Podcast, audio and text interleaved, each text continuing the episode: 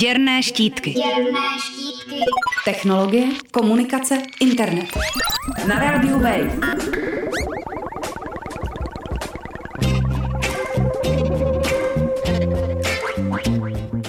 Jedním ze základních argumentů poskytovatelů internetu, kteří chtějí mít možnost inkasovat za preferenční nakládání s daty těch, kteří si zaplatí, je tvrzení, že bez těchto dalších příjmů nebudou schopni udržovat v chodu svou náročnou infrastrukturu.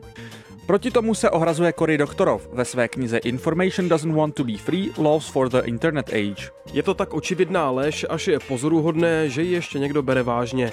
Dle jejich vlastních zpráv určených pro investory těchto společností představuje internetový segment jejich podnikání už teď významný zdroj jejich zisků, přestože do jeho udržování a vylepšování investují naprosté minimum.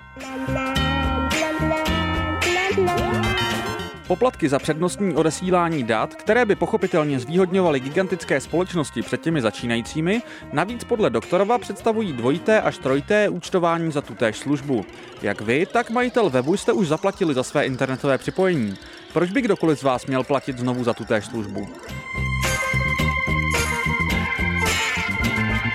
V tomto bodě nejvíce připomínají debaty o síťové neutralitě rozvoj železnic v USA v 19. století. Po konci americké občanské války bylo jedním z předních cílů americké vlády propojení obou pobřeží kontinentu železnicí. To mělo umožnit obydlení dosud odlehlých zákoutí nového světa.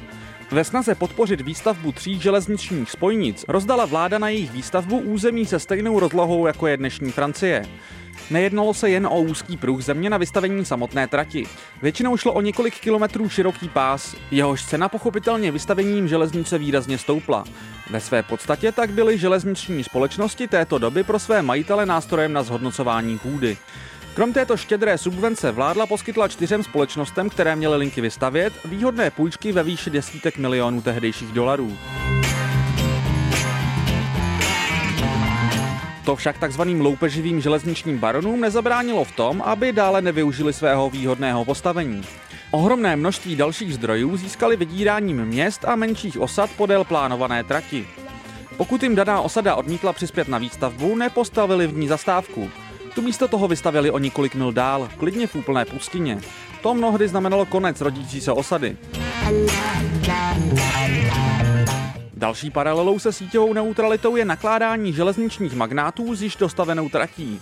Mnoho moci a tím i bohatství plynulo z možnosti ovlivňovat trh ovládáním přísunu komodit do dané lokality.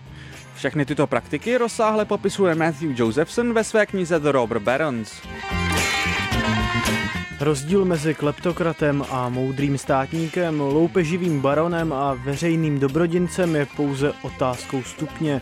Jde o to, jak velkou část daně vymožené na výrobcích si ponechává elita a nakolik vyhovují prostým občanům cíle, na jejichž realizaci jsou jejich daně použity. Píše antropolog Jared Diamond ve své knize Guns, Germs and Steel. Už proto se odpověď na otázku, kde tato hranice leží v případě síťové neutrality, bude dozajista u mnoha lidí lišit podle jejich politického přesvědčení. Paralel mezi rozvojem železnice a internetu je mnoho. Je tu tedy mnoho precedentů i chyb, ze kterých je možné se poučit. Matěj Schneider, Radio Wave. Děrné štítky. Děrné štítky. Technologie, komunikace, internet. Na rádiu Wave.